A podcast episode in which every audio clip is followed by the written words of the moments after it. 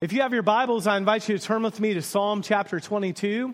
As our children are dismissed, ages 3 through 5 for junior church, find in your Bible Psalm 22. We're continuing a series that we call Summer in the Psalms. Before we get started today in Psalm 22, uh, I rarely win anything. You know, like, you ever done those things where you put your name in a hat or retweet this? Well, I retweeted that, and by my surprise, Crossway sent me a men's study Bible and a Psalter, which is the Psalms, and I want to give them to you, some of you. Here's the challenge uh, I want the first man that can memorize Psalm 1 that has not previously memorized it. Okay, so on the honor code, if you've not memorized Psalm chapter 1, recite it to me and I will give you this men's study Bible. Okay? And since the men have a challenge, okay, uh, everyone else, so ladies, young women, young men, uh, well, a young man could get this too, uh, and children, if you have not previously memorized Psalm 23, okay, so I know a lot of people have, but if you have not previously memorized Psalm 23, and you come recite it to me, this beautiful uh, Psalter is yours. Uh, in it are pictures from Ireland. Okay, so it's, um, it's non versified. In other words, they don't have verse numbers. It's just the whole text of the psalm with beautiful imagery uh, beside it. And I want to give that to you if you memorize Psalm 23. And then, I don't have them in front of me because I'm going to get them all from the book nook. If you have not previously memorized Psalm 22, all right, that's our psalm for today, and it's 31 verses long. I will uh, go to the book nook with you, and we'll get the CSB Study Bible and two other books of your, cho- your choosing. All right, so because it's a longer psalm, I may not have foyer time, you know, for you to stand there and recite a five minute psalm to me by memory. So my, my challenge, the way you would do this is you would have a, a friend, a family member video you uh, reciting it, and they could like turn the camera and be like, "Yeah, he actually did that," or "She actually did that," and then email it to me or show it to me another time when it's more uh, more free time and not right after church or something like that. The shorter psalms, Psalms one and twenty three, certainly catch me in the foyer, and I will uh, make sure to make make those yours. Okay, so that's the challenge. Uh, memorizing scripture. It's a wonderful thing for us to do as we meditate on God's word, and I'm going to speak a little bit more to that challenge in the message. All right. Hopefully, by now, you've had time to find Psalm 22, and I invite you to stand with me in honor of the reading of God's Word. This is the Word of the Lord. To the choir master, according to the doe of the dawn, a psalm of David. My God, my God, why have you forsaken me? Why are you so far from saving me? From the words of my groaning. Oh my God, I cry by day, but you do not answer, and by night, but I find no rest. Yet you are holy, enthroned on the praises of Israel. In you our fathers trusted. They trusted, and you delivered them. They, to you they cried and were rescued. In you they trusted and were not put to shame. But I am a worm and not a man, scorned by mankind and despised by the people. All who see me mock me. They make mouths at me. They wag their heads. He trusts in the Lord. Let him deliver him. Let him rescue him, for he delights in him. Yet you are he who took me from the womb. You made me trust you at my mother's breasts. On you was I cast from my birth, and from my mother's womb you have been my God. Be not far from me, for trouble is near, and there is none to help. Many bulls surround me.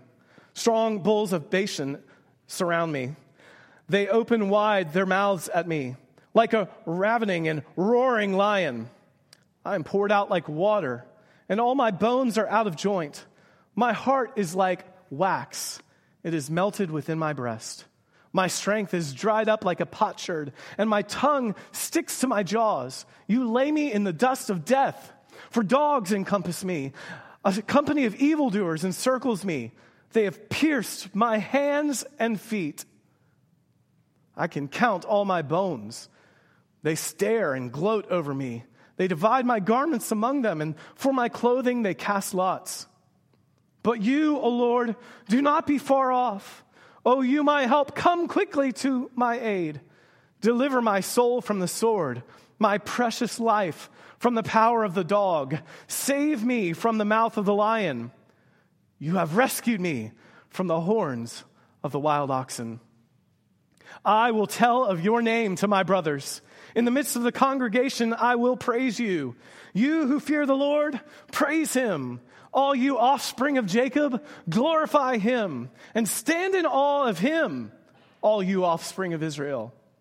For he has not despised or abhorred the affliction of the afflicted, and he has not hidden his face from him, but has heard when he cried to him. From you comes my praise in the great congregation. My vows I will perform before those who fear him. The afflicted shall eat and be satisfied. Those who seek him shall praise the Lord. May your hearts live forever. All the ends of the earth shall remember and turn to the Lord, and all the families of the nations shall worship before you. For kingship belongs to the Lord, and he rules over the nations. All the prosperous of the earth eat and worship. Before him shall bow all who go down to the dust, even the one who could not keep himself alive Posterity shall serve him. It shall be told of the Lord to the coming generation. They shall come and proclaim his righteousness to a people yet unborn, that he has done it. May the Lord bless the reading of his word. Thank you for standing in honor of it, and you may be seated.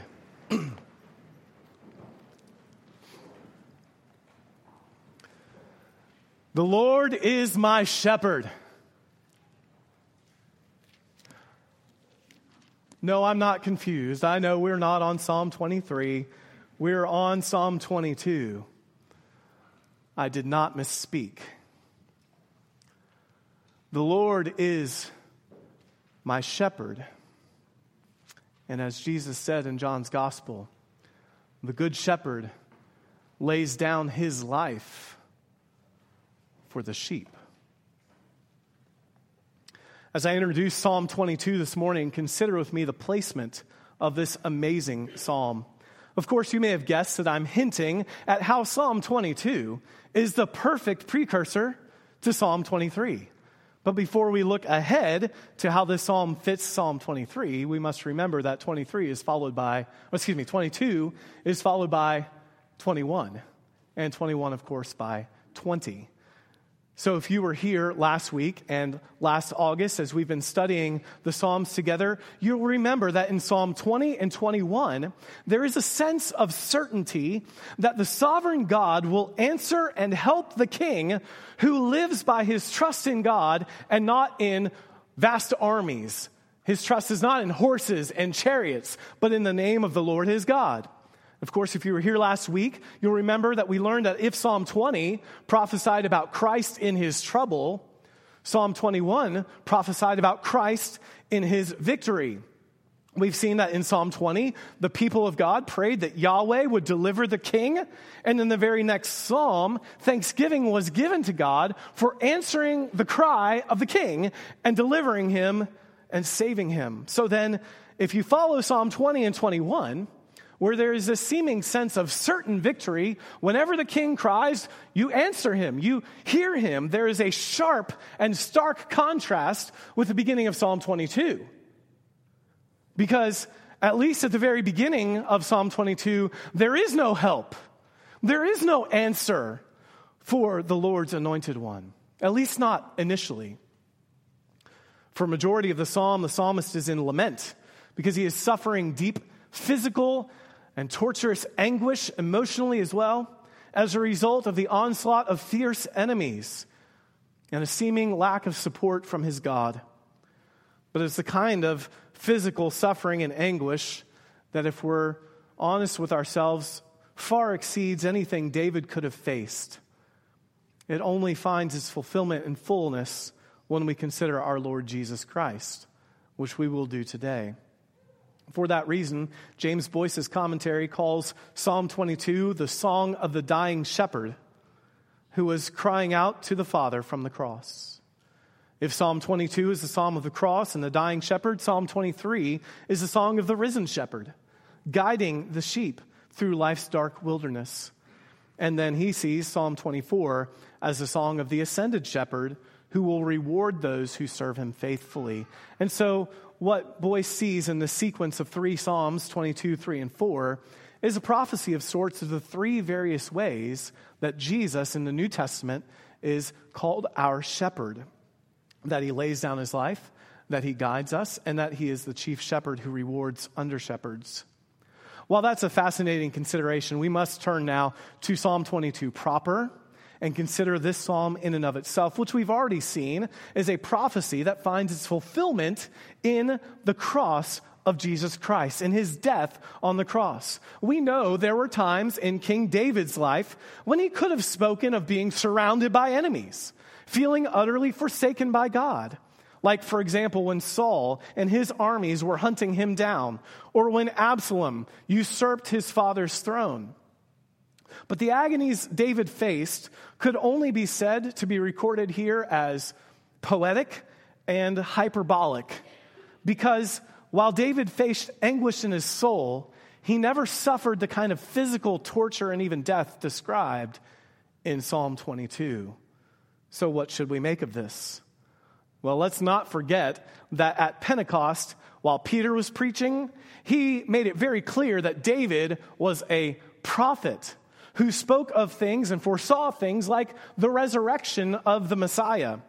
And here, we must conclude that by the Holy Spirit, David was prophesying things that could only find their total fulfillment in the suffering and the death of Jesus on Calvary. But it isn't just Jesus' death that is foreseen in this psalm. There are glimpses of resurrection, gospel proclamation, and the ingathering of Gentile nations that are also prophesied in this exquisite psalm. This psalm 22 has grown to become one of, if not my favorite psalm. There is a certain poignancy to the description of our Lord's suffering and vindication. Years ago, I committed this psalm to memory. It was in the NIV 84, hence a couple of the slip ups this morning as I'm reading from the ESV. But I will often meditate on this psalm during the Lord's Supper to help me remember Christ's suffering and agony on Calvary for us. Excuse me. That's one reason why I challenged us today with the challenge of memorization, so you could meditate on this psalm during communion as well. But I want to give you another reason to memorize Psalm 22. It's because Jesus did too. Jesus did too. And he was meditating on this psalm while he was on the cross. I am convinced of that to my core that as he bled and died on Calvary, this psalm in its entirety was on his mind. From his cry, My God, my God, why have you forsaken me? He was actually calling attention to the whole psalm from verse 1 to 31, including the sense of certain victory that is encompassed in it. That was a common way for rabbis to call to remembrance a passage of scripture they wanted their students to continue to recite or to meditate upon, is to give them the first line. It's why in our hymnals, oftentimes in the index, there's a, a index of songs by first line. because if I just said, I heard an old, old story, how a Savior came from glory, you could keep singing that song because you've sung it so many times from memory. But if I put you on the spot and said, sing victory in Jesus, you might be able to do the chorus, but you might have trouble getting started with the first line. But once you've got the first line, muscle memory begins to take over and do the rest. And when we observe, as we will in a few moments, all of the numerous ways that all of this psalm was actually playing out right before Jesus' eyes on the cross. It seems more likely that he wanted his followers to look and see all of the psalm when he cried, Eloi, Eloi, Lama Sabachthani. You see, not only did he say the first line, but brothers and sisters, he also uttered the last line with his dying breath. According to many scholars, the original Hebrew could be translated in the last verse It is finished. Listen to what Charles Spurgeon writes about the special nature of this psalm. This is beyond all others the psalm of the cross. It is the photograph of our Lord's saddest hours, the record of his dying words, the lacrimatory of his last tears, the memorial of his expiring joys. David and his afflictions may be here in a very modified sense, but as the star is concealed by the light of the sun, he who sees Jesus will probably neither see nor care to see King David. Because before us, we have a description both of the darkness and the glory of the cross, the sufferings of Christ, and the glory that follows. Oh, for grace to draw near and see this great sight. We should read reverently, putting off our shoes from our feet, as Moses did at the burning bush. For if there be holy ground anywhere in Scripture, it is in this psalm. Brothers and sisters, please do not content yourself to hearing one sermon today on Psalm 22 and then seeing it once or twice a year as your Bible reading plan calls for it. There aren't enough hours and enough days in our lifetimes to plumb the depths of the beauty, sacredness, and usefulness of Psalm 22. We will only have time in the remainder of this message to consider an overview of the psalm I'll look at many of the ways in which Jesus fulfilled it and then seek to make some application of it. But I pray it serves like an appetizer, teasing your desire to feast more on this psalm for years to come. So now, as we consider the overview, we acknowledge first that this psalm is a psalm of individual lament. There have been some scholars who uh, have over the years tried to argue that this psalm is actually two stitched together because there is such a stark contrast between the lament and the praise that begins in verse 22. This is, of course, an unnecessary assertion because all of the lament psalms, except for one, end in praise. And that psalm, just for trivia's sake, is Psalm 88, in case you were wondering. But most of the, the lament psalms, every one of them except one in the Psalter, ends in praise. So it's very natural, not surprising to find praise at the end of lament. And as we'll see this morning, that lament comes in three waves. Each one was combated by faith. David goes back and forth between the I and me, I slash me sections of this lament to the you sections of the lament. Did you pick up on a little of that as we were reading the psalm the first time? Let's kind of look back through it, if you will. You could put brackets, if you are inclined to do so, in your Bible in the margins on verses 1 through 2. That's wave 1 of lament. Verses 6 through 8. That's wave 2 of lament. And verses 12 through 18, wave 3. All of those are the I and the me. I'm crying out. I'm asking for help. Each of those segments, the lament comes with a wave upon wave of terror and anguish. But he combats those waves with prayer of faith each time. Alternating brackets of his responses are verses 3 through 5, verses 9 through 11, and verses 19 through 21. That's where he combats this lament and the sorrow and anguish he's facing with faith. So let's look at each of these things briefly. David begins in this psalm by crying out, My God, my God, why have you forsaken me? Sidney Greidanus writes, David does not expect an answer to this rhetorical question of why. He doesn't want God to give him reasons why he's forsaken him. He wants action. He wants God to come back and rescue him. You see, David is beginning to think God is too far away to even hear him. That cry of a lion, the roaring, is like a roaring of a lion. The groaning, it, it, the, the word has the sense of a, a, a roaring lion that should be able to be heard for a long distance. He feels God is very distant from him. But in response, you see what he did? He prayed in faith, verse 3, that acknowledged the holiness of God and the way that God had rescued his fathers in the past. But when he considers how he had helped them, how God had saved them, he comes back to the present reality that although God helped the fathers, he doesn't seem to be helping him right now, saving him from the scorn and the mockery of present day adversaries. So then, in the second wave of lament, he compares himself in verse 6 to a worm, the kind of thing you step on with your feet that we have so little regard for. His enemies are mocking him, and their taunt is especially painful because they contend that his God is disinterested in helping him. That's what hits him to the core. It's like God doesn't even want to help you. You're so down there, like you're so beneath me. That's the kind of insult he was receiving. But in verse 9, David prays to the God who has been his God since birth, the God who had a plan for his life from day one really from in the womb, if you read it correctly. And of course, isn't it a beautiful reminder that the personhood of a child begins in the womb? And we should all pause and just thank God for the overturning of Roe and Casey. David turns to a metaphor then in verse uh, 12 of animals to describe the fierceness of the enemies in this third wave of lament. Verse 12, he calls them bulls of Bashan.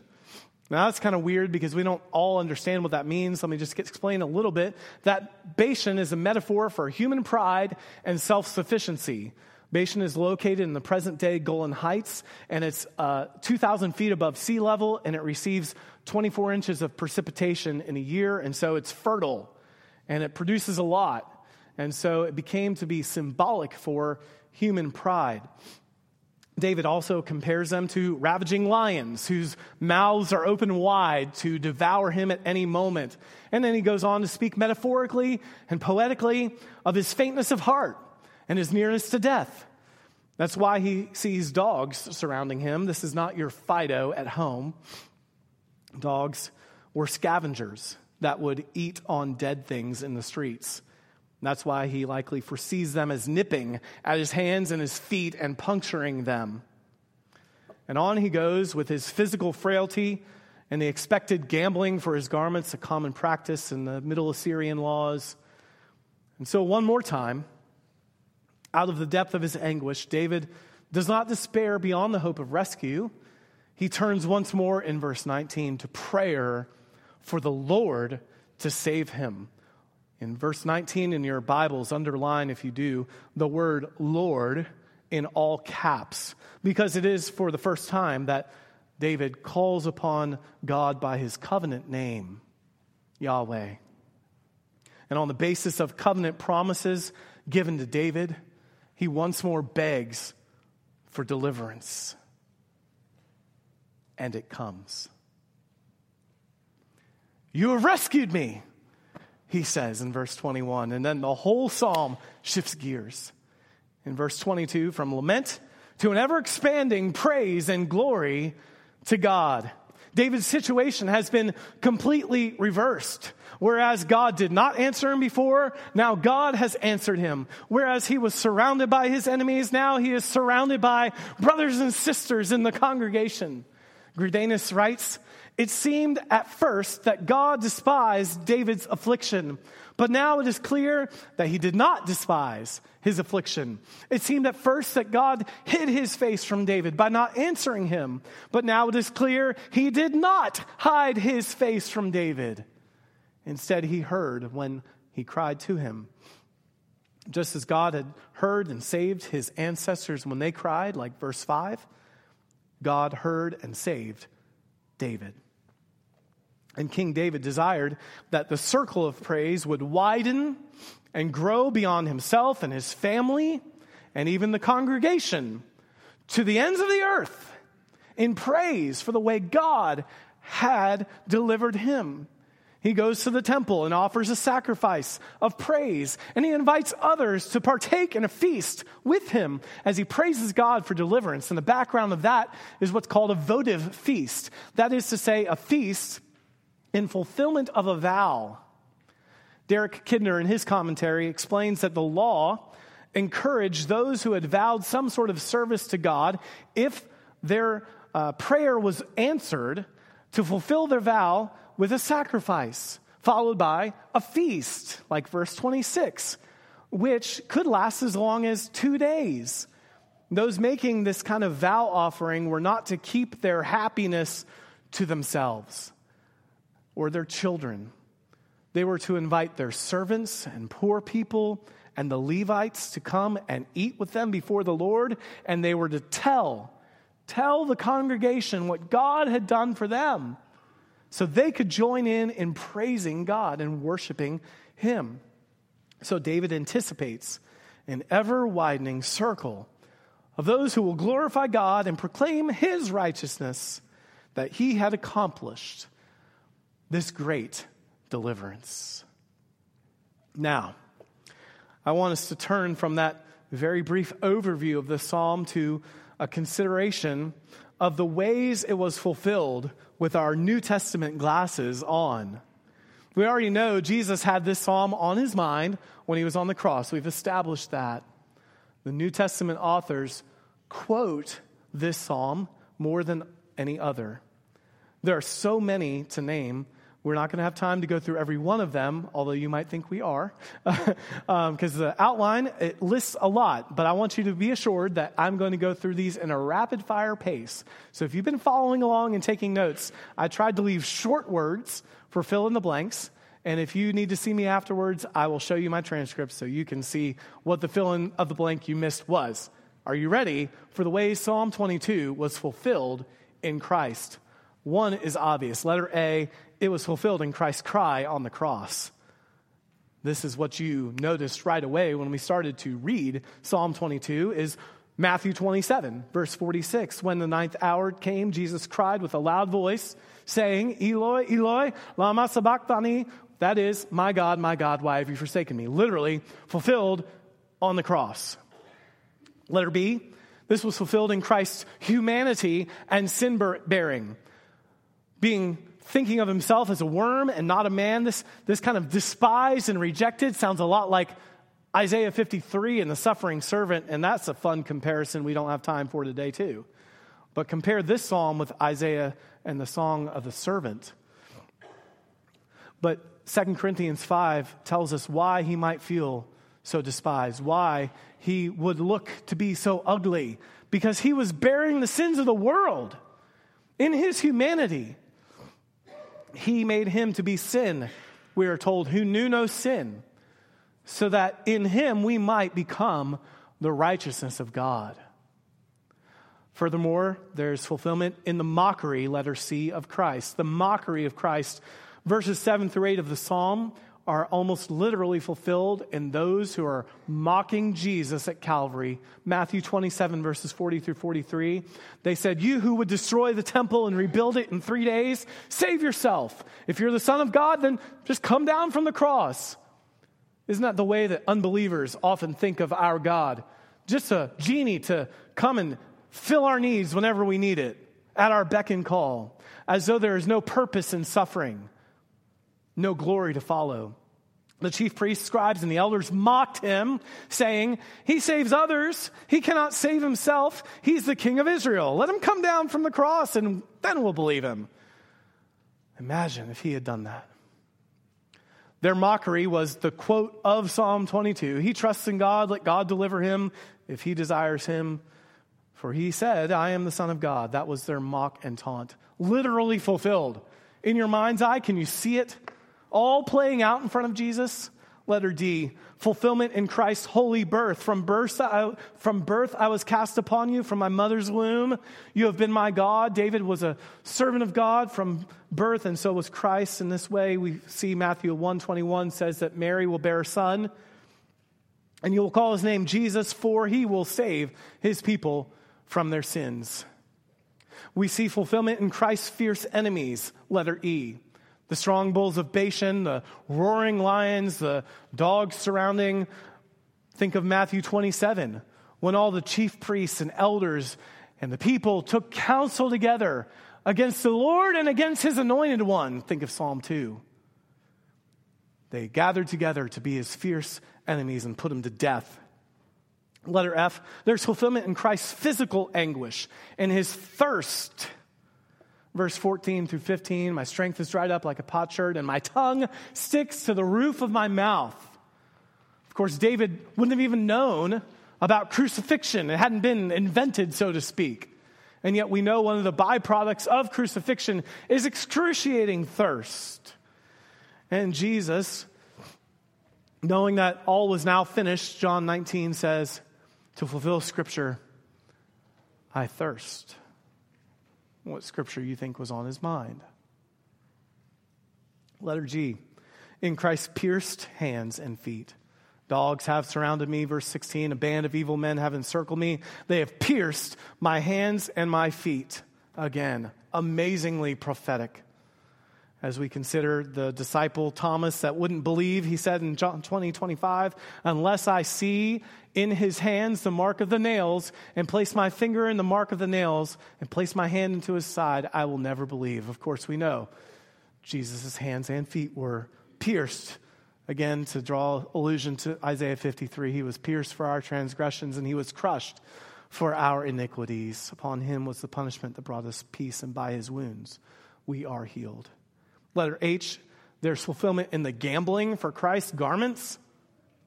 Verse 18, I mean, literally fulfilled right in front of Jesus' eyes. Matthew 27 35 records when they had crucified him, they divided his garments among them and cast lots for his clothing. A literal fulfillment of this psalm right there. Letter I, in Christ's willingness to call us brothers. This is important. This is important because, again, as New Testament authors write, they help us know how to interpret and understand the Psalms.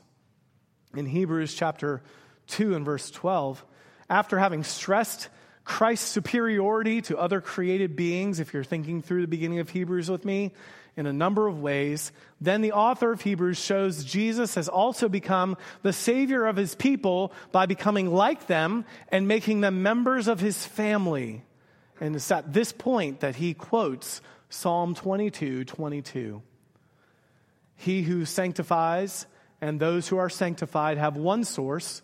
That is why he, that is Jesus, is not ashamed to call them brothers, saying, and then what he says when he calls them brothers is the quote from Psalm 22 22. I will tell of your name to my brothers in the midst of the congregation. I will sing your praise. That's Jesus, according to the author of Hebrews, who said that.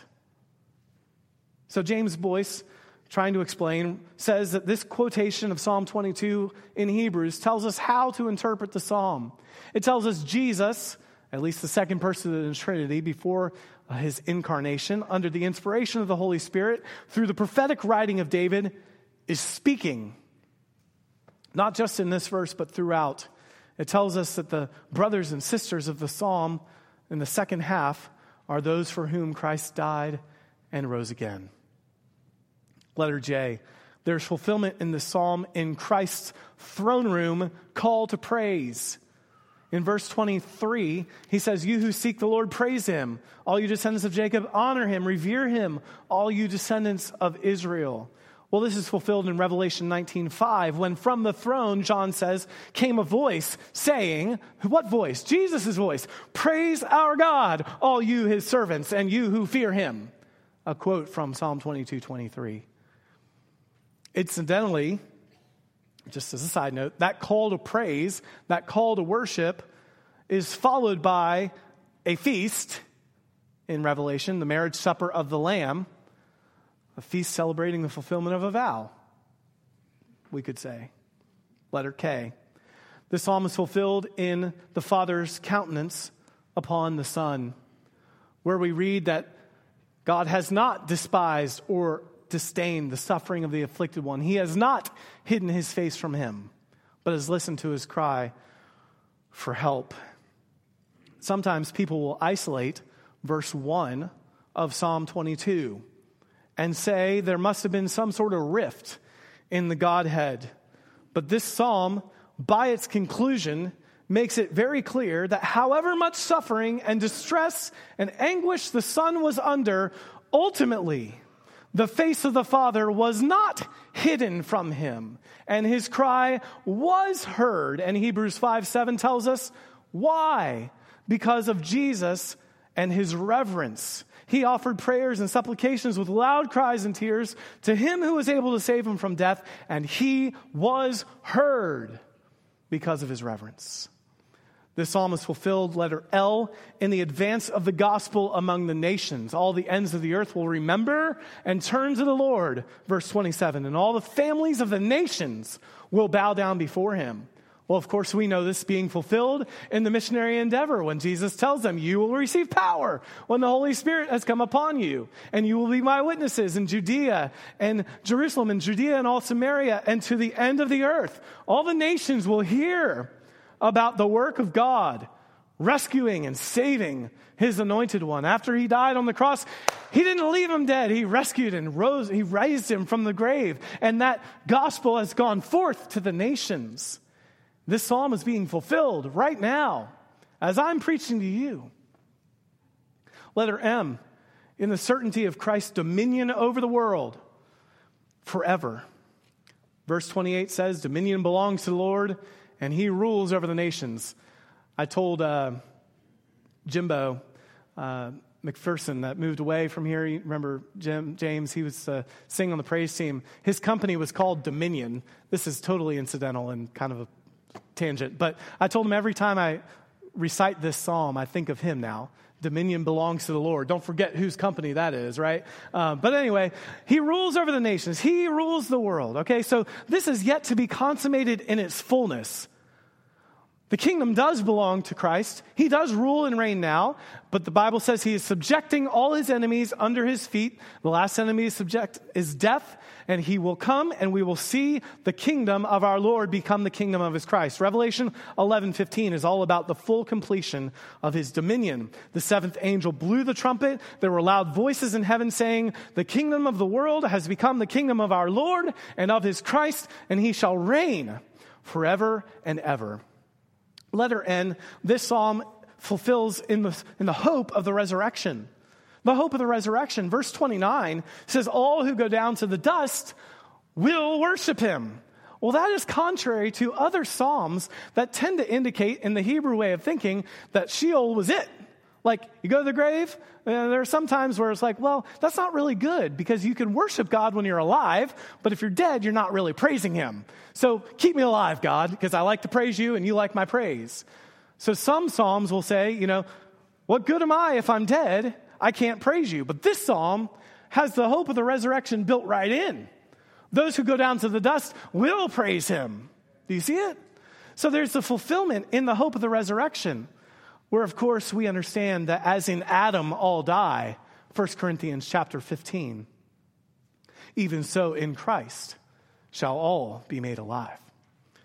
There's fulfillment, letter O, in the promise of the ongoing proclamation of God's righteousness. They will proclaim, verse 30 and 31 says, His righteousness to a people yet unborn. I'm not ashamed of the gospel, Paul says, for it is the power of God for salvation to the Jew first and also to the Greek. For in it, what? The righteousness of God is revealed from faith for faith. As it is written, the righteous shall live by faith. The gospel of God is the good news of his righteousness, his justice in dealing with sin in a way that can save us and bear the wrath that he justly could spend on his son the righteousness of God being proclaimed to ongoing generations. Well, that's, this is being fulfilled in the church. Matthew 16, 18 says, On Peter, on this rock, this confession of who I am, the gospel witness of the Messiah, Jesus, I will build my church, and the gates of hell shall not prevail against it. It will go forth. They will proclaim God's righteousness, and it will on and on will go. So, letter P, we continue in Christ's sixth word on the cross. If you've heard the seven last words, the sixth word is, It is finished. And of course, as you've heard me say, Charles Spurgeon writes in his Treasury of David that there are scholars who say that in the original Hebrew, the last line that he has done it could also be translated that it is finished. And so when Jesus said in John 19 30, it is finished, and he bowed and gave up his spirit, he had not only quoted the first line, but the last, thus bracketing the entire psalm for those who were within his hearing. It's truly worth marveling at the many, many ways this psalm is fulfilled. But It's not that this psalm just helps us gain a richer depth of understanding of the mind of Christ or the events of Calvary. This psalm also has practical things for us today to take away and apply to our lives. So let me share four takeaways with you. Letter A, and by the way, the four are the letters. Okay, so letter A is number one, uh, if you will. Psalm 22 teaches us aspects of faith to remember in the midst of distress and suffering. I know none of you have experienced any distress or suffering recently. That was sarcasm, okay? We all go through distress and suffering. So, this psalm is practical and can be applied to you by giving you a toolbox of tools of faith to use in the midst of suffering. Number one, remember the holiness of God. Instead of questioning the holiness of God in our distress, Psalm 22 3 teaches us the psalmist argued from the holiness of God as a fixed and certain conviction to fight the feelings of distress and anguish he faced, no matter how hard or how dark or difficult it might be. Like Job's testimony to us, he would not curse God and die. He recognized God is completely other. He is holy, He is sovereign, and His ways are right and good and true. Number two, remember the prior works of God. Three times, verses um, four and five, David says and remembers ways that his predecessors trusted God. They trusted, they trusted, they trusted, and you rescued, you delivered, you delivered.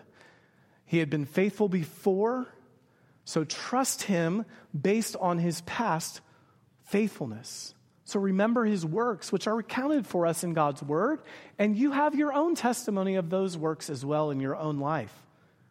Number three, remember the nearness of God. In verse 19 through 21, the psalmist, in his distress, begged for the Lord to be near to him and to come to his aid. But, brothers and sisters, we have an even greater promise from our risen Savior that he would never leave us or forsake us. He would be with us, as the Great Commission says, to the end of the age. In Christ, by faith, and in the power of the Holy Spirit, we can be assured of his nearness to us in and through our deep sorrows and anguish.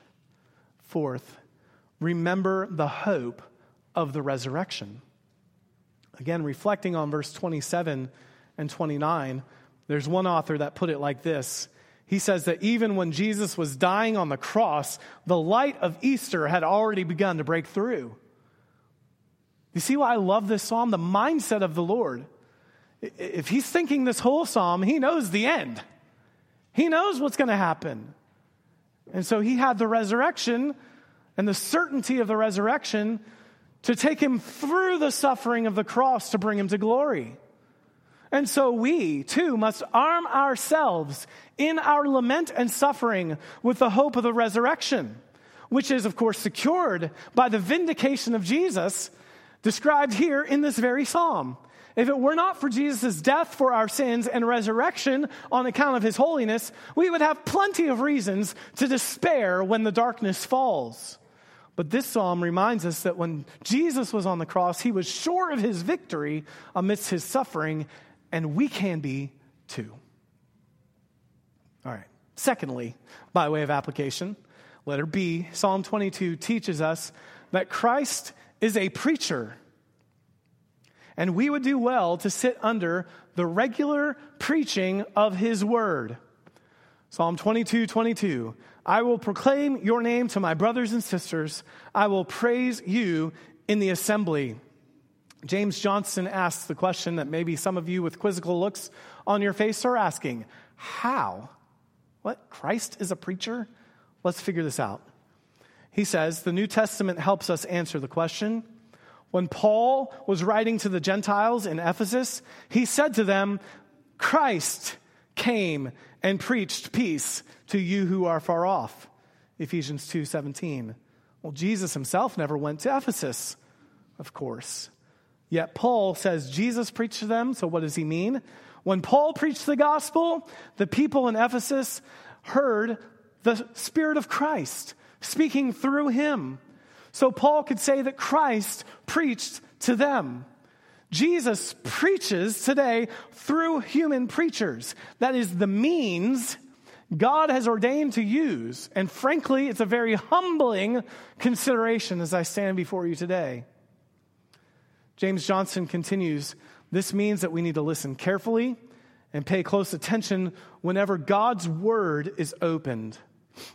Assuming that the preacher is opening the Bible, this is not just man speaking. Jesus himself is speaking through his word. The risen Christ himself declares God's name to us. Now, hear me. I am not saying every word I say is infallible. You know me far better than that. The first moment I stood up here uh, in October of 2019, you knew better than that.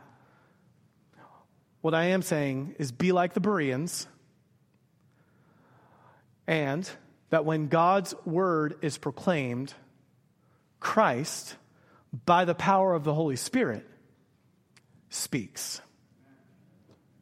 How will they call on him in whom they have never heard? Paul asks. How will they hear, uh, believe in him of whom they have never heard? How are they to hear unless someone is preaching?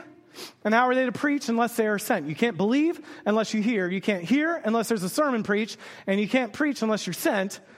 As it is written, how beautiful are the feet of those who preach the good news. Well, but they have not all obeyed the gospel. Isaiah says, Lord, who has believed what he's heard from us? Sometimes when preachers preach, you don't hear. But when you do hear, it's the work of Christ. Faith comes by hearing, and hearing through the word of Christ, Paul says in Romans chapter 10 and verse 17. Jesus is working through preaching. So do not neglect the ordinary means of grace that God has ordained. You will not hear Christ preach to you out there all alone, one with nature on a Sunday. You will not hear Christ preach to you on the soccer field with your kids on a Sunday. You will not hear Christ preach to you from the bass you caught on the boat on Sunday, although that would be kind of cool. Uh, it's not going to happen. Okay? It just doesn't happen that way. Christ has purposed for his voice to be heard in the assembly, in the congregation, amidst his brothers and sisters. So come to church. Letter C. Psalm 22 teaches us that missions exist because worship does not. Three times the psalmist, in the midst of the assembly, exhorts the people of God to praise, to glorify, to reverence God. Worship Him, he says. Furthermore, he sees a vision of this expanding praise of God to all the nations, which is accomplished by people who tell they will proclaim. They will open their mouths. They will speak of his righteousness. The mission of God will go forth to people that aren't even born yet. And the point of application today is actually a direct quote from one of John Piper's books, which is called Let the Nations Be Glad. And listen, the point of the book is simply this one day, missions will cease to exist, but worship never will. And so the goal, the objective, the end of all missions is to make more worshipers of God. We sang it. Let the peoples praise you. Let all the peoples praise you, O God. Psalm 67, verse 3. And then finally, letter D. Psalm 22 teaches us that the goal of missions, that every tribe, tongue, and people would worship around the throne, will certainly be accomplished. Certainly be accomplished. Brothers and sisters, no matter how dark the world gets around us or how difficult the missionary task becomes, I want you to see the wills and the shalls of verses 30 and 31 and make them an anchor for your hope and your steadfastness in the mission of the advance of the gospel. The psalmist, under the inspiration of the Holy Spirit and foreshadowing the work of Jesus at Calvary, writes, posterity will serve him. Listen, conversions to Christ are gonna happen. We've already said Christ will build his church and the gates of hell will not prevail against it. It's a sure thing. And he continues, it shall be told of the Lord to the coming generation. No matter how gloomy it seems for the next generation, as we often t- tend to lament, God will raise up preachers to proclaim this news, to publish the righteousness of God. Do you see that here? They shall proclaim it. Somebody here today, even, some young person here today may be sitting here and God may be stirring up a herald of his gospel. It's gonna happen. We should pray that God would see fit to use us. And what a privilege it would be to see a young man become a preacher a young woman be a, a Bible teacher, uh, uh, all of us to be proclaimers of his righteousness. And then he says, they shall proclaim his righteousness to a people yet unborn. The gospel will go forth to all future generations until he returns. And of course, all of this gospel proclamation is designed to reach its ultimate end, which is the praise and worship of Jesus Christ. They will proclaim the righteousness of God, that the work of redemption is complete, that it is finished, that He has done it. And all praise and glory will be to our Lord and Savior, Jesus Christ. Will you pray with me?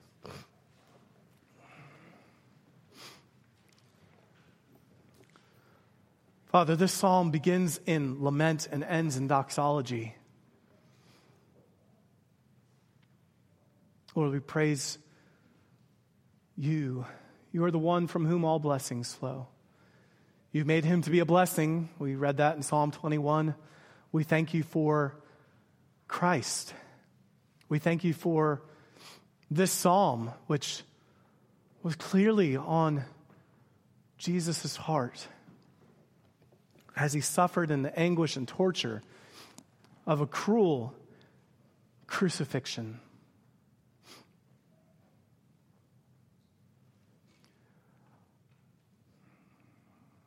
Lord, we thank you for the blood of Jesus that was shed for us, for our sins, that he was pierced for us, that he was despised and rejected.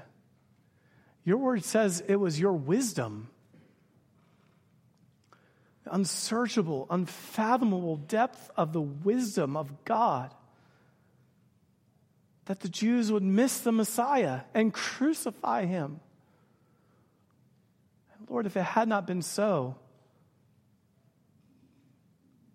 we wouldn't be here today proclaiming your righteousness, celebrating your grace and the forgiveness that we find in Christ. Father, we praise you for your wisdom. We praise you for the gift of your Son.